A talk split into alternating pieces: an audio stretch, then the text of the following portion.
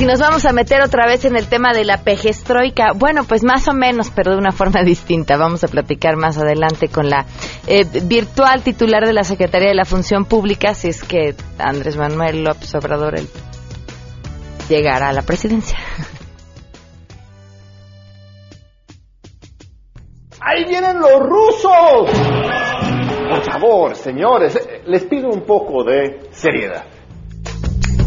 ¿Cuál es la historia detrás de la persona que ha hecho el único mapa para entender el tamaño del feminicidio en nuestro país? María Salguero estará con nosotros. La ventaja que tiene el mapa es de que puedes ver numéricamente y geográficamente cuántas mujeres fueron asesinadas por sus parejas, por sus exparejas, las edades de las víctimas, si fue un conocido su asesino o se desconoce la identidad.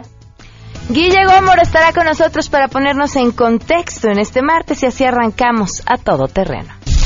MBS Radio presenta a Pamela Cerdeira en A Todo Terreno donde la noticia eres tú.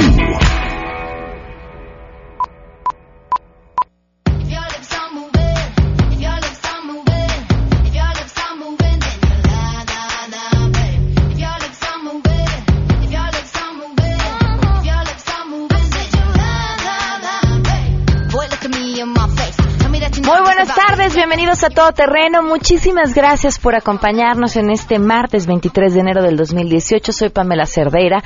Los invito a que se queden aquí hasta la una de la tarde. Tenemos muchísimas cosas que comentar y que compartir con ustedes. El teléfono en cabina 5166125. El número de WhatsApp 5533329585.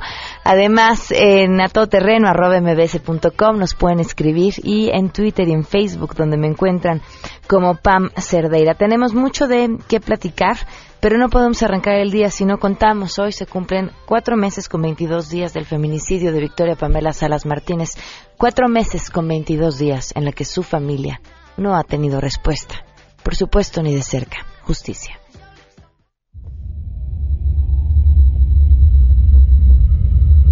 La última conversación que yo tuve con mi hija fue el día viernes. Como entre 10 y 11 de la mañana yo le hablé le dije que si no pensaba ir a trabajar porque ella trabajaba y me dijo que le habían dado el día. No mami, dice, oye, este, estamos desayunando, de hecho estoy en el baño y mm, se me va a cortar la comunicación, dice, pero ya vamos para allá, dice, porque andamos en Cocoyot, ella me mencionó. Yo lo oí muy bien. Y ese día yo estaba comiendo como a las 4 de la tarde, pero como que algo me, me atoraba, yo estaba sola abajo. Y le empecé a marcar, a marcar, a marcar, a marcar su teléfono y me mandaba buzón a buzón y nada, ya no me contestó. Y me dijeron que si yo sabía quién era Mario San, le digo sí, sé que es novio de mi hija y que andaba anda con mi hija, le digo pasó algo, yo empecé a, a tartamudear, me dice no le podemos dar información, pero necesitamos saber toda clase de información de Mario Sáenz, a qué se dedica, dónde lo podemos ubicar, este quién es, este su domicilio de su casa, este sus tiendas, Victoria fue asesinada. Cuatro meses con 22 días y en este espacio seguiremos contando. Vamos con la información. Saludo a mi compañero René Cruz.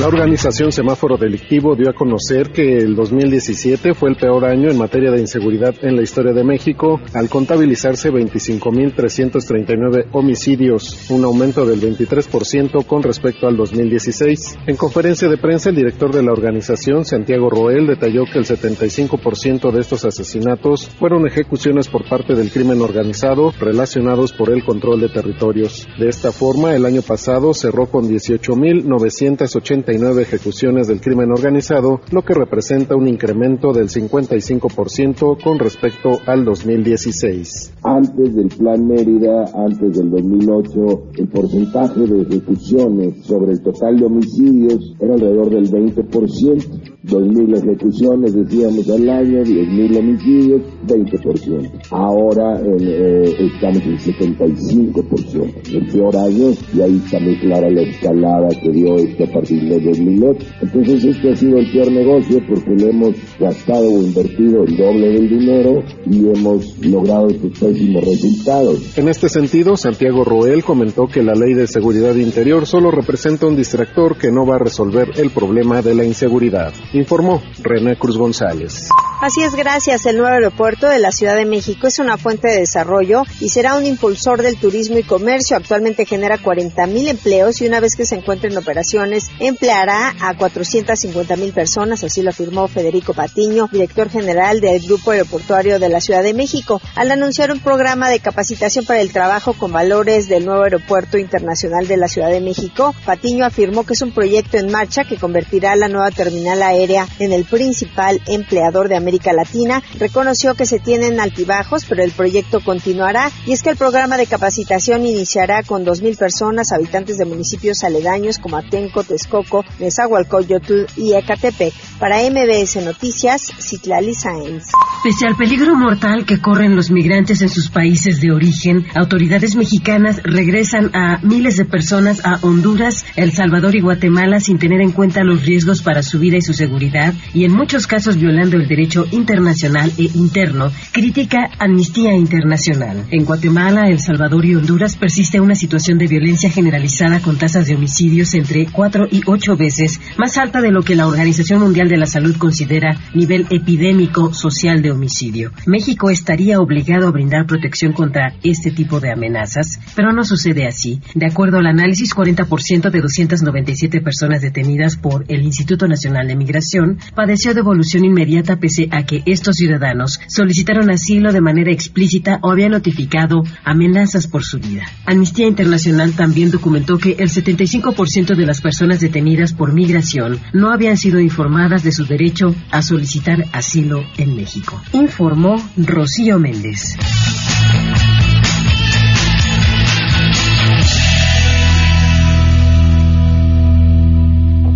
Son las 12 con siete y tenemos buenas.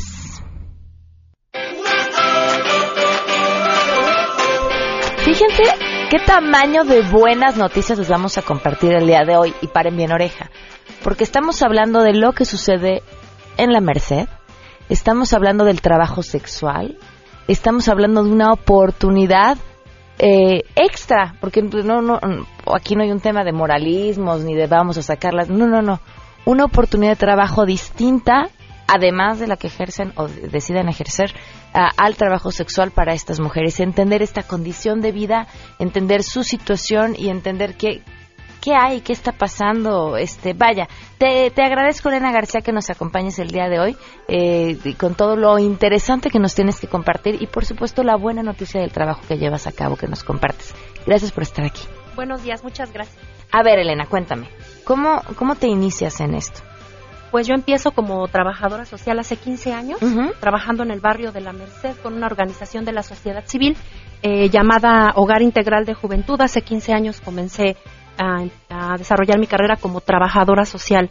Okay. Y hace cuatro años, em, con, con, una, con tres, cuatro exalumnas de la Escuela Nacional de Trabajo Social de la UNAM, en donde actualmente soy profesora de asignatura, esas eh, alumnas en aquel entonces y yo decidimos organizar y un diagnóstico muy específico orientado hacia las mujeres inmersas en el comercio sexual del barrio de la Merced, que nos diera pistas sobre eh, la construcción de alternativas y de estrategias de intervención lo más reales y cercanas a su cotidianidad posible. Y de esto surge el proyecto Lady Meche. Ok, ¿y qué es Lady Meche? Pues actualmente Lady Meche es un proyecto social dividido en dos grandes áreas. La primera de ellas es muy social, de carácter em, de atención, que nosotras le llamamos reducción de daños. Bueno, es un modelo que no es nuestro, sino que retomamos esta estrategia de reducción de daños que en lo social se conoce como aquellas estrategias y técnicas que permiten que una persona reduzca los daños que una situación de sufrimiento social o de vulnerabilidad o de exclusión han generado durante muchos años en las personas. En este caso, el comercio sexual eh, con fines de explotación de las que del que algunas mujeres fueron víctimas desde su adolescencia generó una serie de daños, sobre todo en materia emocional y de habilidades sociales. A ver, porque te preguntaba fuera del aire y creo que es importante compartirlo con el público. ¿Cuántas de estas mujeres están ahí eh, voluntariamente y cuántas de estas mujeres fueron o son o siguen siendo víctimas de trata? Y que, ojo, hay que explicarle una cosa al público, porque podríamos entender muy bien la trata de personas como la mujer que está siendo obligada este, pero hay, hay muchos casos de trata de personas en que la víctima ni siquiera se sabe víctima o se asume víctima. Exactamente, exactamente. Este, esto es muy importante clarificarlo porque, pues, te comentaba que en los 15 años que yo llevo en la zona, no he escuchado un solo testimonio de, mujer que haya dicho yo por voluntad decidí entrar o venir por primera vez a ejercer el comercio sexual en esta zona. No he escuchado yo. ¿Cómo no dudo que debe haber, pero no, yo no he escuchado.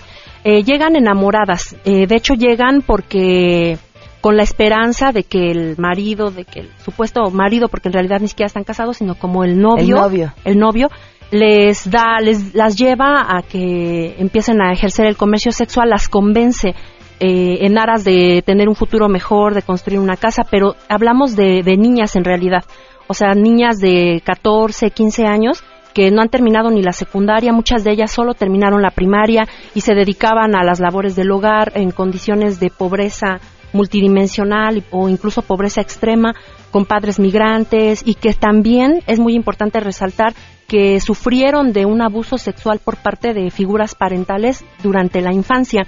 Entonces pareciera que es un perfil que las mujeres ya tienen y que las hace susceptibles a los engaños de los puestos enamorados que, las llevan, que las, a trabajar. ¿Y qué pasa? O sea, ¿qué pasa a lo largo de los años en los que se dan cuenta que pues la casa nunca llega? Exactamente, cuando ven que efectivamente nunca sucede lo, las promesas, eh, lo que sucede es que ya o algunas o tienen hijos pronto, rápidamente con el enamorado y después de esto les condicionan, ¿no? Ver a sus hijos.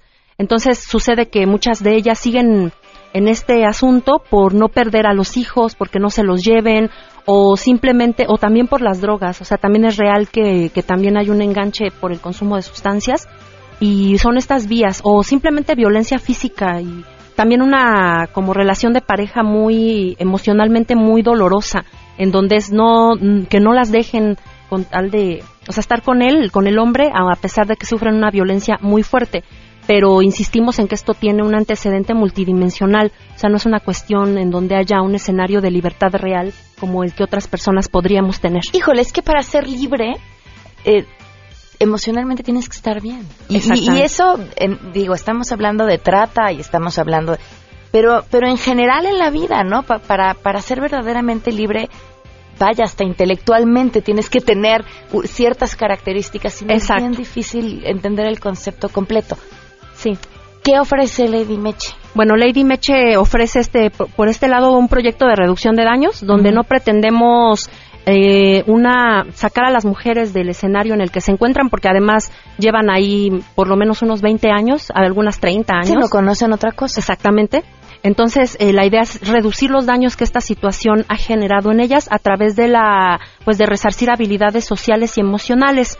Ese es por un lado. Y por otro, tenemos la, estamos ya en incubación, en una etapa de incubación para conformarnos como una empresa social en donde las mujeres puedan practicar estas habilidades sociales en un escenario de completa formalidad y tengan esta experiencia de lo laboral, de un trabajo como debe ser en un escenario formal, con otro tipo de prácticas, ¿no? En donde ellas eh, aprendan incluso a desarrollarse en estos escenarios, en donde no tiene sentido abrir una bolsa de trabajo para estas mujeres, porque ni siquiera tienen las habilidades. Así. es, exactamente. Hay muchos estigmas, ¿no? Para estas mujeres. No, pues la vida fácil, este, les encanta, es por ah, placer. les gusta. cosa que si lo disfrutan, cosa que si se entendieran las historias de vida, sobre todo en la infancia, yo dudo que esos estigmas prevalecerían. Pues vamos a escucharlas, pero bueno, ese es otro proyectito. Sí. Eh, ¿Cómo, eh, cuál es este trabajo que, que, están realizando a través de este incubador? Bueno, pues con la empresa queremos hacer un homenaje al barrio de la Merced, porque también decir la Merced muchas veces es el mercado como tal y pues el comercio sexual desafortunadamente. Eh, nosotras queremos hacer un homenaje al, al, barrio a través del rescate de su patrimonio cultural material e inmaterial, que en este caso son sus mercados. En el barrio hay 14 mercados, nosotras estamos rescatando por ahora tres, que es la nave mayor, el mercado de los dulces y el mercado de las flores. Entonces queremos, eh, junto con las mujeres, ideamos eh, la, una línea de productos cosméticos que en un primer momento estamos pensando, piloteando si es posible que sea un bálsamo labial hecho de materiales naturales, elaborado artesanalmente, aunque no por ello que sea mm, de mala calidad, sino que cumpla con las normas oficiales mexicanas y con una capacitación de excelencia para que pueda competir incluso a nivel internacional. ¿Cuándo tienen pensado lanzar esto? El primer prototipo ojalá pueda lanzarse en el segundo semestre del año.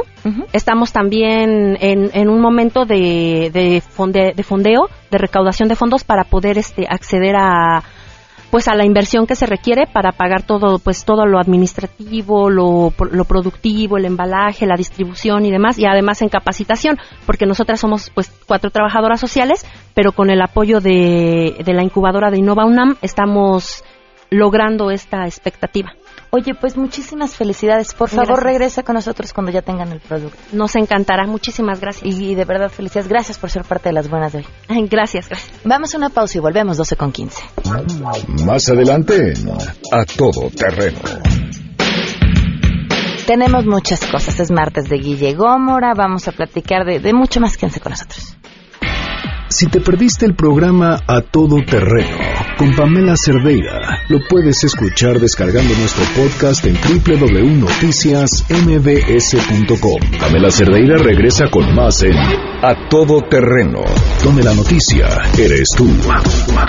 Marca el 5166125.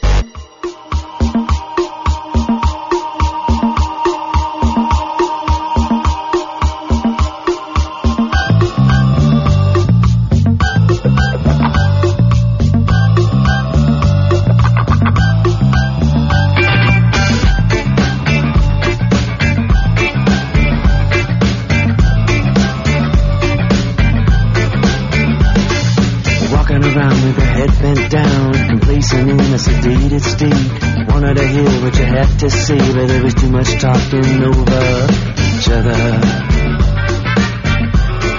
12 del día con 18 minutos, continuamos a todo terreno. Le agradezco al doctor Gerardo López que nos acompaña, infectólogo, pediatra. Gracias por estar con nosotros, doctor. Muchísimas gracias, buenas tardes. A ver, el tema del regreso a clases son los piojos. Así es. Y pareciera de verdad que a pesar de que pues han vivido con, con, nosotros, y me refiero como especie por siempre, es un tema que no sabemos cómo abordar y enloquecemos, nos preocupamos, buscamos el remedio de YouTube, lo que nos dijo la amiga. A ver, oriéntenos, doctor. Bueno, antes que nada, muchas gracias por la oportunidad.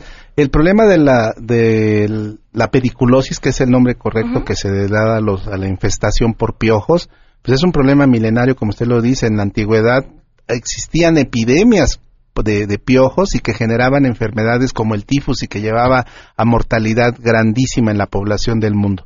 Afortunadamente eso se ha controlado porque el tifus es una bacteria que el, piojo porta en su sangre y cuando nos pica no lo transmite.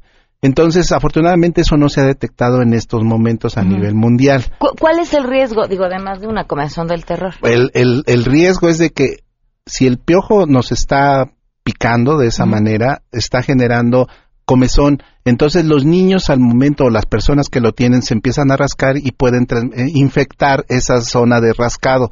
Entonces una de las principales complicaciones que da la pediculosis es infección en la piel que se llama piodermitis o impetiginización. Se infecta la piel. ¿Qué tan rápido se reproducen? O sea, un piojo, ¿cuántos huevos pone? Exactamente. El piojo puede producir, el de, la, el de la piel cabelluda, puede producir hasta 150 o 200 huevos durante un mes. Su vida, un piojito vive 30 días y pasa por diversas no fases. No los desperdicia, ¿eh? No los desperdicia. La primera fase dura aproximadamente una semana, que es la fase de huevo. Esas son lo que le conoce toda la gente como liendres. Después de esa fase pasa a su vida adulta, va, creciendo y ya se vuelve eh, productivo para generar aproximadamente, como les digo, de 150 a 200 huevos. Entonces, eso, 200 eh, huevos que van a su vez a generar otro tanto de, de descendencia. Entonces, un solo piojito, pues en un año imagínense todos No. los piojos que puede generar. No, puede hacer un daño terrible, porque Claro. además, bueno, es este piojo más el contagio más, eh, ¿no? En una cabeza, o el daño en una cabeza y el daño exponencial en todas las cabezas a las que acaben Así es. Ahora, una, una de las condiciones que de repente puede surgir es que estos piojos muchas veces eh, pueden darnos malestar sistémico, es decir, de tanto rascado, de tanta eh, alteración inflamatoria que se presenta en la piel cabelluda, el niño puede sentirse muy mal, eh, puede generarle a veces fiebre o puede generarle malestar que le implica complicaciones en su aprendizaje, en su atención. Imagínense estarse No. rascando y estar en clases. ¿Qué hacemos? doctor? Bueno, Sergio? hay varias formas. La- lo primero que debemos de entender es de que no hay un remedio que esté demostrado en la actualidad que nos permita quitar los piojos de manera natural. Se necesita tener medicamentos para que sean útiles para poderlo eliminar, tanto en su fase de adulto como en su fase de huevo, que es la liendre. Entonces se, han desarrollado diversos fármacos. Hasta el momento actual existe un fármaco que desde luego todo mundo lo conoce, que se llama Herclin, y que es el que tiene una mejor actividad y una mejor seguridad para su aplicación. La actividad es muy sencilla, se puede aplicar tanto en forma de champú como en forma de loción y me van a preguntar qué diferencia hay. Cuando se aplica en forma de champú, el pelo debe estar seco, no, no hace espuma, no se tiene que enjuagar, simplemente el pelo muy seco, se aplica la, la- el champú y después de 10 minutos de transcurrido esto, permite que el parásito se paralice. Actúa sobre el sistema nervioso del parásito. Este medicamento no se absorbe al cuerpo del niño.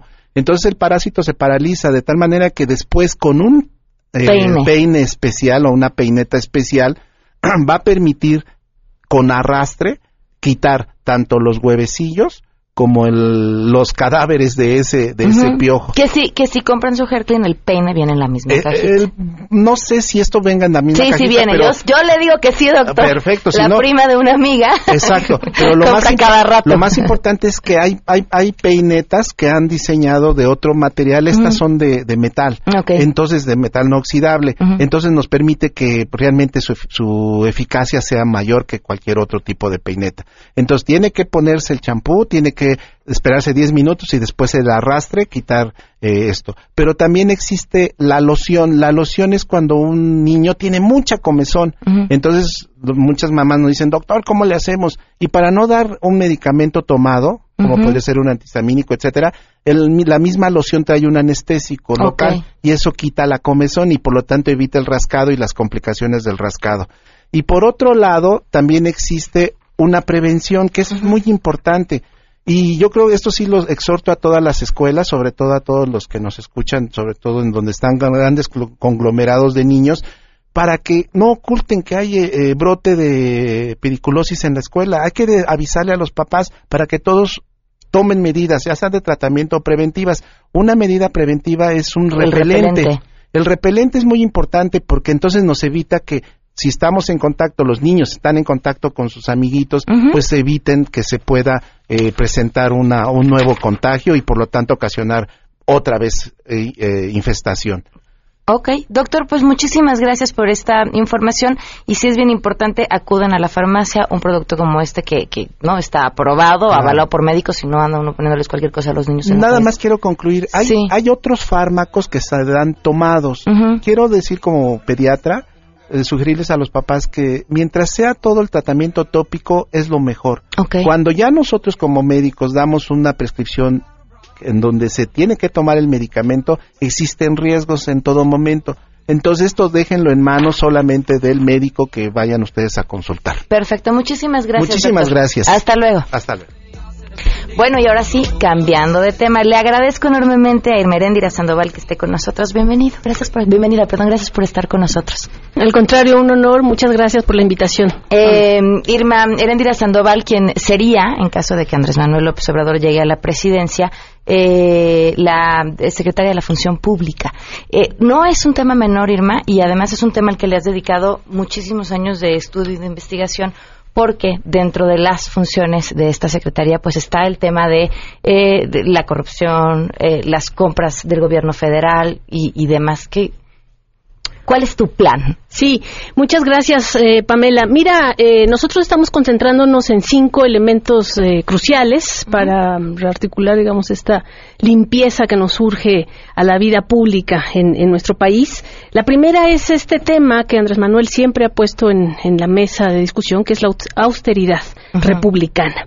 Y, y quiero enfatizar más en lo republicano, eh, porque ha habido, digamos, una tendencia a, a estos discursos del adelgazamiento del Estado, ¿no? Entonces es muy fácil decir, sí, seamos austeros, cortemos eh, los gastos, en particular co- cortemos el gasto social y con eso ya, ya la hicimos. Y eso es una simulación para el tema de la austeridad, porque lo que se buscará en el próximo gobierno de Andrés Manuel será una austeridad republicana, que significa que en primer lugar se adelgazará el gasto burocrático y oneroso del gobierno, el gasto inmoral al cual nos tienen acostumbrados pero a los ciudadanos hablamos- los gobernantes actuales. Pero no, no te interrumpa, no, propiamente Ajá. el gasto público, el gasto social y el gasto que fortalece los derechos eh, fundamentales. Entonces, esa es la, la- la primera cuestión que, que- que me gustaría señalar en torno a nuestras políticas de eh, austeridad Pero, pero republicana. déjame Sí, preguntarte por una favor, cosa, por es- favor. es una duda lo que estás diciendo. Sí, Cuando sí. tú hablas del gasto inmoral, pues estamos hablando de un concepto ideológico.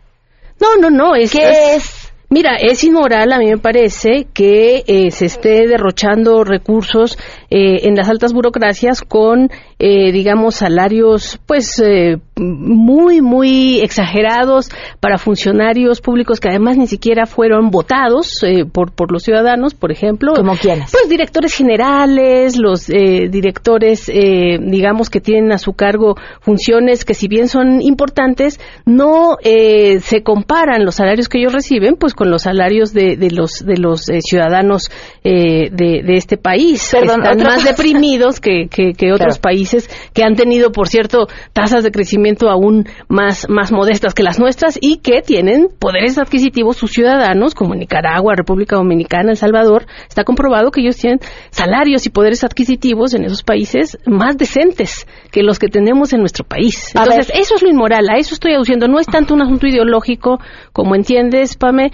sino un asunto de comparativas. Es inmoral desde mi punto de vista eh, los aguinaldos, por ejemplo, eh, de- del presidente del Instituto Nacional de Evaluación de la Educación, que eh, pues eh, de aguinaldo en este 2017 recibió cua- eh, cat- 411.200 pesos de aguinaldo. Y es un y es una este ejemplito muy modesto respecto de los aguinaldos Te- te que pregunto- se llevan otros otros eh, funcionarios designados. Te, te- te pregunto aquí porque eh, entiendo lo, atractivo que es para cualquier ciudadano decir, pues nada, paguemos grandes sueldos a la burocracia, porque claro, todos estamos hasta el gorro y oímos lo que ganan y lo que gastan y nos da muchísimo coraje, esa parte la entiendo.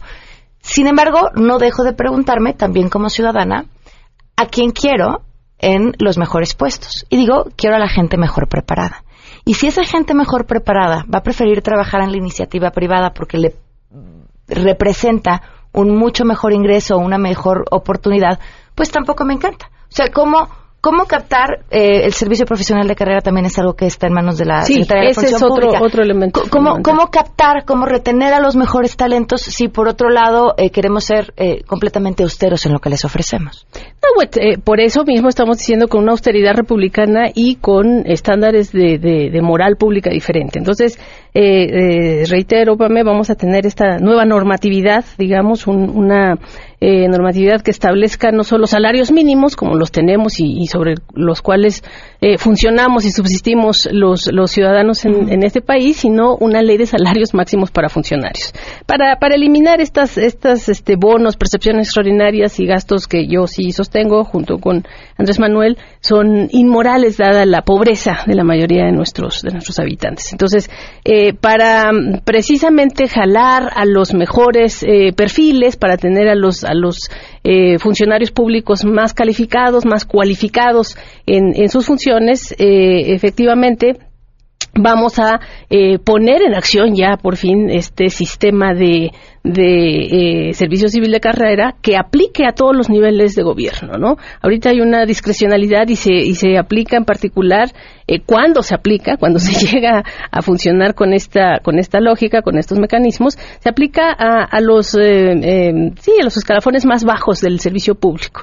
Nosotros queremos llevarlo a, este, a, hasta las últimas consecuencias, haciendo precisamente una evaluación constante de los perfiles, una evaluación constante de, de, de las capacidades de, de, los funcionarios públicos para, eh, pues, llegar a, a, a un sistema público verdaderamente moderno, eficiente, eficaz. A otra pregunta, ¿podría aquí, por ejemplo, un empleado de la Secretaría de Educación Pública aspirar a ser un secretario de Educación Pública? ¿Un qué, perdón? ¿Un delegado? ¿Un, un empleado de la, de la SEP aspirar a ser secretario de Educación Pública?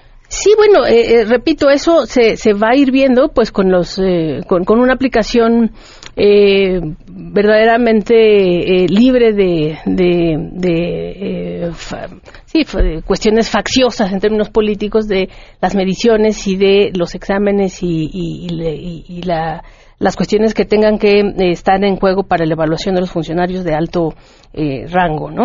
Entonces, uh -huh. evidentemente sí vamos a, a, a, poner esto, en particular, repito, no como una simulación de, de aplicarlo nada más a los eh, a los funcionarios de bajo nivel, sino llevarlo a, a los a los secretarios, subsecretarios, inclusive, este, evaluaciones constantes.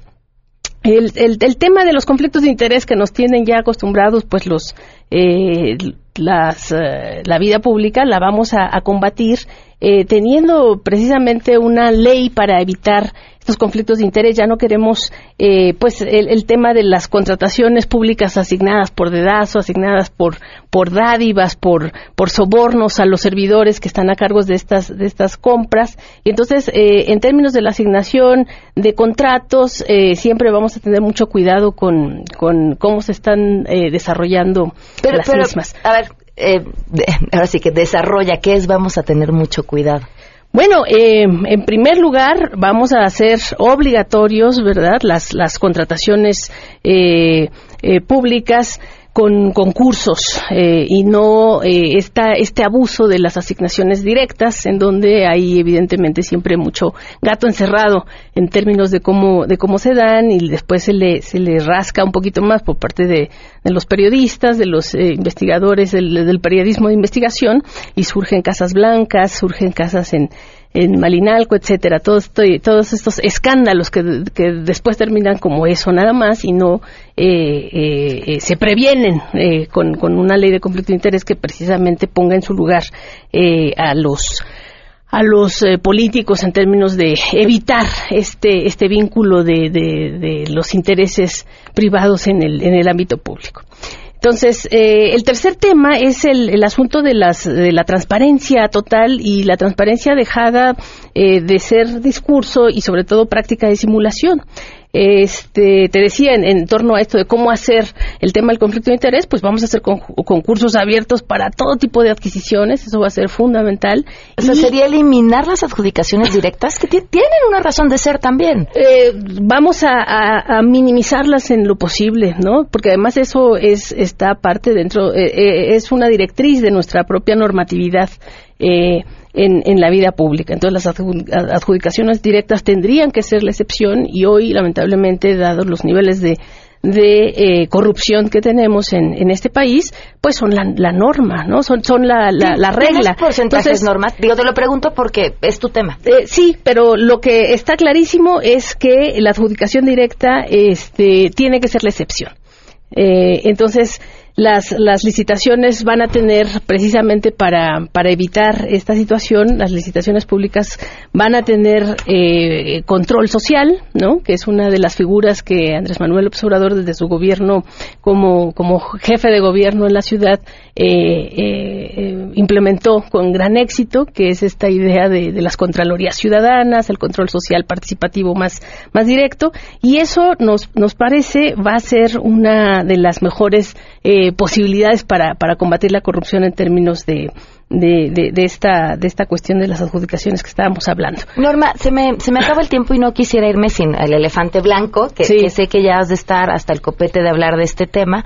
Este, y, y, y comparto además contigo un, un, un, un punto en, en cuanto al como un tema siempre rige un asunto machista, ¿no? Te vuelves en la esposa de y, eso pareciera regir o opacar eh, el trabajo que has hecho en el ámbito académico, que es muy importante. Mi pregunta es, este, Irma, no valdría, o sea, no es válida la discusión sobre un conflicto de interés cuando se menciona el medio en el que, que, no es un medio propiamente en el que trabaja tu esposo y la función que tú estarías desempeñando, que justamente decías el conflicto de interés es uno de sus temas. No es, no es válido hacer la discusión, no es válido preguntarnos, está bien, si fuera otro partido, ¿qué estaríamos respondiendo?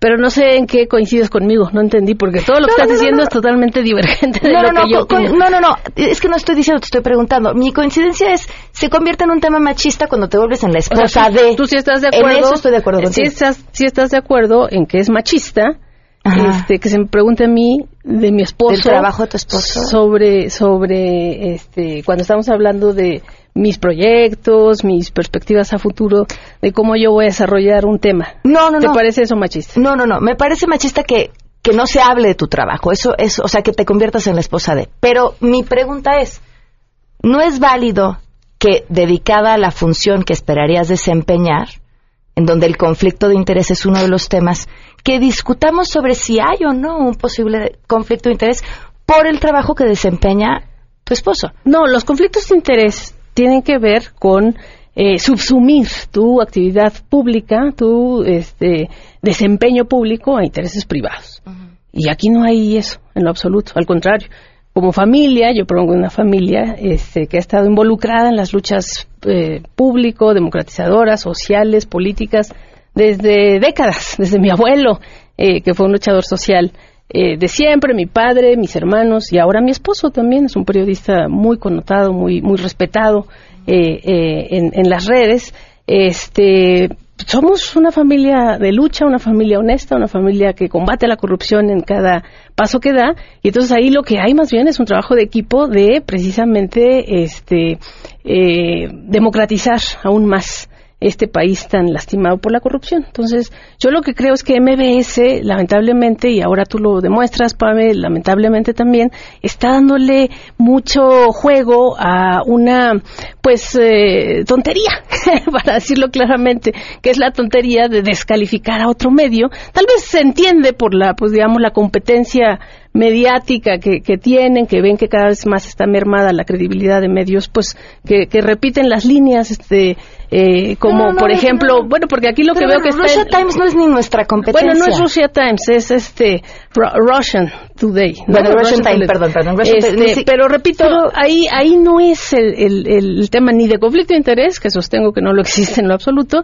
ni el tema al que me invitaron a charlar. Yo, yo venía muy preparada y, dispuesta y lo vienes y te lo charlar, a charlar este, el tema de cómo vamos a combatir la corrupción en el, en el gobierno de Andrés Manuel López Obrador, que cada vez es más evidente que se configura como eh, el gobierno que será el, el, el, que nos rija en, en, en, el, en este año, en, en 2018.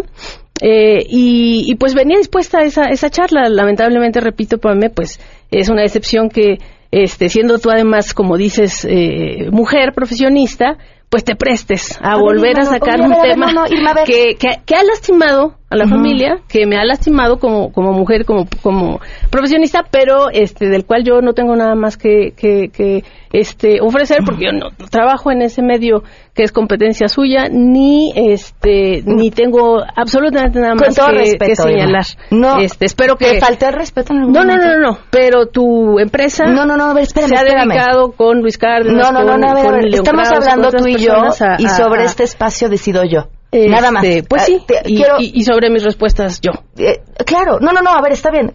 ¿Te ofendí? No, y, mi pregunta fue, no, no es válida la Espero que no te ofenda mi respuesta. mi respuesta es que yo no tengo nada más que aportar a ese tema. Bueno, o sea, yo no te pregunté, este, más allá de si no es válida la discusión. O sea, me preocupa Sí, no, yo que no podamos discutir de un tema, que no podamos decir. No, puede ser que. No hay conflicto, o si hay conflicto. Claro, puede ser que, que, que, creas esas historias. No, no, no, este, Que hay conflicto y por eso me las preguntes. Yo te repito que eh, no me parece que hay conflicto, al contrario, lo que hay es una este, familia de lucha en donde, pues obviamente, mi esposo es muy conocido en los medios, pero es su trabajo, el mío es mi trabajo, y en mi trabajo vamos a combatir eh, la corrupción a fondo con estas medidas. Austeridad republicana, combatiendo conflictos de interés verdaderos, esos conflictos de interés que nos lastiman a todos los ciudadanos, este, fomentando la transparencia en todos los niveles y dejando la simulación de, de, la transparencia como discurso y de la transparencia de aparador y buscando verdaderamente control ciudadano, te decía que son experiencias que Andrés Manuel ha, este, eh, ha tenido en su gobierno y eh, un elemento que ya no me dejaste porque interrumpiste para, para este tema que me parece de lo más vacío y ya no quiero hablar sobre él, el, tema de, de, mi esposo como si fuera eh, lo que está en, en mí. los otros elementos que quería comentar, comentarte es pues la, la, corrupción fiscal y financiera, que, que es la que casi no no se habla y, la que más nos lastima porque es la que encierra precisamente los conflictos de interés este, más lacerantes para el país, la, corrupción fiscal y financiera, donde eh, termino la, la, idea ya, eh, eh, donde lamentablemente un candidato este, que es el, señor Meade tendría mucho que, aportar al respecto de esta, de esta corrupción fiscal y financiera, porque él como secretario de Hacienda de Calderón tuvo conocimiento y eh, algunas investigaciones incluso han señalado tuvo participación en este esta esta situación de la, la corrupción fiscal y financiera. Te propongo una cosa. Te invito en otra ocasión para seguir hablando de este tema. Este, sí, yo venía con esta idea. Sabes que, que tengo un programa muy corto Sí, y, tengo otras entrevistas. te daba el programa entero, pero tengo otras entrevistas. Te agradezco, Pablo. Yo te, te agradezco la apertura para venir y platicar. Creo, e insisto, lo que no podemos hacer es no hablar. Y yo hablé. Si, si no podemos no hablar, híjole, ahí sí perdemos todos. Ahí estamos. Gracias. Saludos. Vamos a una pausa. Pamela Cerdeira es a todo terreno. Síguenos en Twitter, arroba Pam Cerdeira. Regresamos. Pamela Cerdeira está de regreso en A Todo Terreno. Únete a nuestra comunidad en facebook.com. Diagonal Pam Cerdeira. Continuamos. 12 del día con 47 minutos. Gina Castro, ¿cómo estás? Bienvenida. Muy bien, Pamela, muchísimas gracias por la invitación. Y bueno, el día de hoy vamos a platicar sobre un tema que lamentablemente ya está considerado una epidemia, el sobrepeso, ¿no? Eh, tenemos una sociedad mal alimentada y sobre todo sedentaria.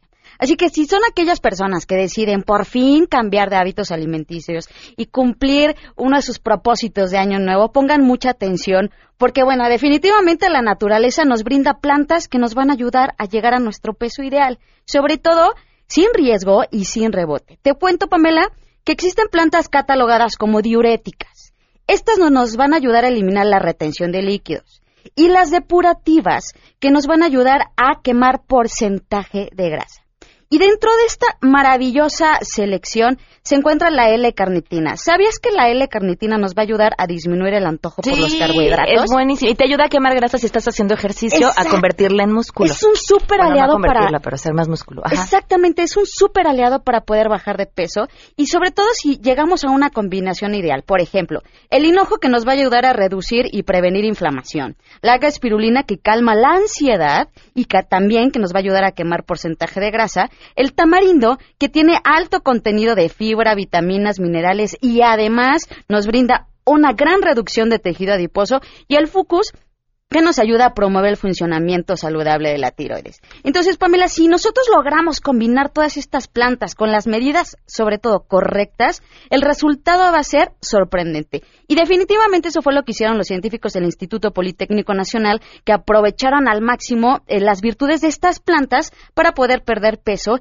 y combinaron las que les acabo de mencionar, el hinojo, alga espirulina, tamarindo, fucus y la L-carnitina.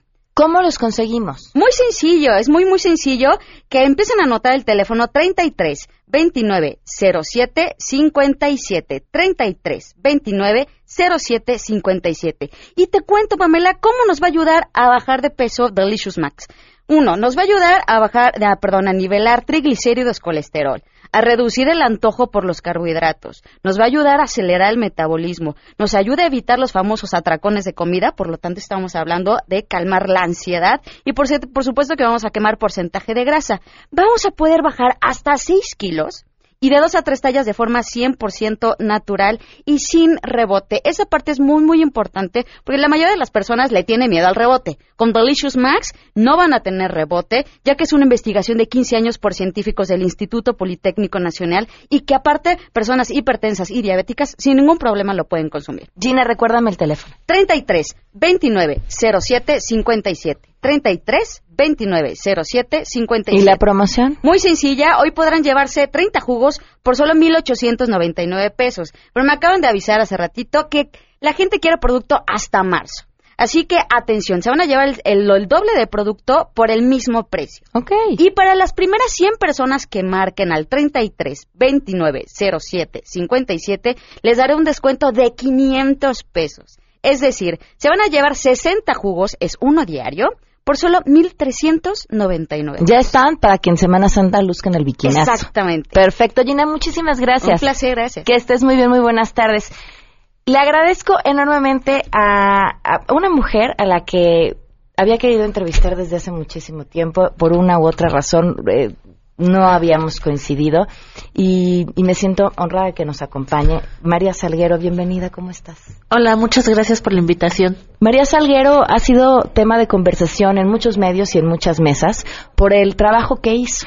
Sentarse a hacer lo que nadie, ninguna autoridad dedicada o a quien le pagaran por contar sobre todos los problemas que nos pasen, había hecho. Ubicar a través de un mapa el número de los feminicidios y las historias detrás de esos feminicidios en nuestro país. ¿Cómo, cómo surge esta idea, María? Ya había trabajado el tema de desaparecidos con unos amigos, pero el grupo se desintegró, pero a la vez que estaba trabajando con ellos, vi cómo los feminicidios estaban incrementando y que ya no era nada más, porque les decía es que ya no es nada más Estado de México ni Ciudad Juárez, y es en todos lados. Pero así como que todavía se los feminicidios en Estado de México, les digo, sí, sí, no lo niego, pero también hay en otros lados que necesitan atención. Uh -huh. Entonces, ¿cómo, ¿cómo le enseñas a la gente que existen los feminicidios? Pues con un mapa. ¿Cuánto tiempo llevas haciendo este mapa? Desde 2016. ¿Y empiezas a, a, recopilar estas historias de feminicidios a partir de qué información? De notas periodísticas. Ok. Porque es lo único que como ciudadano común tiene uno a su, a su, alcance, porque también tengo amigas periodistas que una de las quejas de ellas es no hay bases de datos desaparecidos, no hay bases de datos con viables de homicidios, no hay bases de datos de feminicidios. Entonces les dije, pero tenemos la nota roja y de ahí se puede documentar. Y además, este, tu mapa y, y la contabilidad que tú llevas es referencia, porque como decías, pues contamos con eso y nada más. Sí, porque ahorita acaba de salir las cifras del Sistema Nacional de Seguridad Pública, pero son las cifras que las procuradurías le dan. A ver, era lo que te decía. Yo estaba revisando esta información eh, del secretariado y decía 30, y, ya no me acuerdo, 37, pero no, 37, 37 feminicidios en la Ciudad de México el año pasado. ¿Qué número tenías tú? Ahorita ya tengo 67 feminicidios. ¿Y te faltan por contar? Sí, pero en total son 109 mujeres asesinadas. Ok, lo que pasa es que tiene que cumplir ciertas características para ser considerado como un feminicidio. feminicidio. Ahora, María, ¿tú a qué te dedicas? ¿Cuál es tu día a día? Yo soy comerciante. ¿Sí? O sea, no vivo del mapa. ¿Cuánto tiempo le dedicas al mapa? Tres o cuatro horas al día. Tres o cuatro horas al día. ¿Y, y a qué hora trabajas? ¿Cuántas horas al día trabajas? Trabajo cinco, seis, ya trabajo menos horas ahora. ¿Qué haces? Vendemos. ¿Sí? Ajá. ¿En dónde vendes? En, una, en un localito allá por la calle de Mesones. Ok, ¿y tú estudiaste ingeniería? Ajá. Ok. Porque y... la idea era que me ponía me iba a poner a estudiar para entrar a la maestría en el poli uh -huh. y a la vez hacer el mapa. Ok. Ya sabes, uno que se dice, pues me la ingeniería, me agarro tiempo para todo, ¿no? ¿Entraste a la maestría? No, apenas voy a entrar, pero ya no al poli, me voy a ir a otro lugar, a, a hacer ver. la maestría con los mismos datos del mapa. Ah, ok. ¿Qué, ¿Qué cambió a raíz de que este mapa se dio a conocer?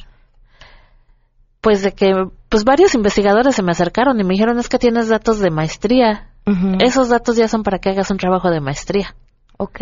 Entonces, pues voy a hacer una pero enfocada en ciencia de datos para seguir llevando el mapa. Ok. ¿Cuál es tu sueño? ¿Qué es lo que te apasiona? Pues hacer ciencia de datos me gusta mucho. Okay. Porque ¿Cómo? el mapa Ajá. es eso, pero, o sea, aparte, pero sí es un tema triste porque es el dolor de cada una de las familias que pierde una mujer, porque no nada más es un número, ¿no? A veces es esa mujer es el sustento de la familia, que deja hijos en orfandad, o a veces eh, los padres dependían económicamente de esa mujer y qué sucede con esas personas, que pasan a ser víctimas indirectas, pierden su sustento. ¿Cómo lidias con, con escuchar todos los días, bueno, leer todos los días y buscar para mapear y a la vez contar todas estas historias? Me salgo a andar en bici. ¿Eso te funciona? Sí. Ok. Eh, ¿Qué te gustaría que sucediera con tu mapa? ¿Qué te ¿Y qué más te gustaría hacer? Bueno, con una legisladora estuvimos trabajando en la Asamblea Legislativa, nada más que ella estuvo metiendo iniciativas de ley, pero algunas sí se las regresaron y otras sí pasó. La homologación de la tipificación de feminicidio a nivel local con el Código Federal. Ok, ¿cuáles son las diferencias, María? Que se sancionen a los servidores públicos que obstruyan el acceso a la justicia de las víctimas, porque parece que en vez de que tengan acceso a la justicia hay una obstrucción. Ya el problema viene desde abajo, desde que encuentran los cuerpos. Hay evidencia, no la recogen, no la pierden, los feminicidas salen libres y se y, y van a seguir asesinando, porque ya vieron que pueden. ¿Cuál es tu sueño, María? Pues yo quería estudiar geofísica, este, sismología de terremotos, pero ya el mapa me cambió por completo. El mapa acabó decidiendo tu vida. Ajá. Okay. María, muchas gracias por compartirnos tu historia y, aquí estamos. Este, este, es tu espacio y, y, gracias además por este trabajo que, como dices hoy, te quita más tiempo que el trabajo que eh, al que te dedicas para vivir, este, pero a la vez estás aportando a este país muchísimo. Muchas gracias. Muchísimas gracias. Más gente como tú, María. Nos vamos. Gracias por habernos acompañado. Les debo a Guille Gómora. En la semana la, nos la robamos y la traemos. Que tengan un excelente día y me despido eh, no sin antes recordarles porque nos llamaron para preguntarle cómo le hacían con el tema de los piojos después de que vino el doctor el infectólogo y nos habló sobre este tema es muy sencillo lo, el producto se llama Herclin lo consiguen en la farmacia y en tres pasos muy sencillos eh, se acaba con este problema. Lo ponen en el pelo seco, lo dejan 10 minutos, lo enjuagan, luego lo quitan con el peine, quitan las liendres y listo. Y día a día usan el spray repelente también de Herclin y se acaba el problema. Nos vamos. MBS Radio presentó a Pamela Cerdeira en A Todo Terreno. Te esperamos en la siguiente emisión, A Todo Terreno, donde la noticia eres tú. MBS Radio, en entretenimiento, estamos contigo.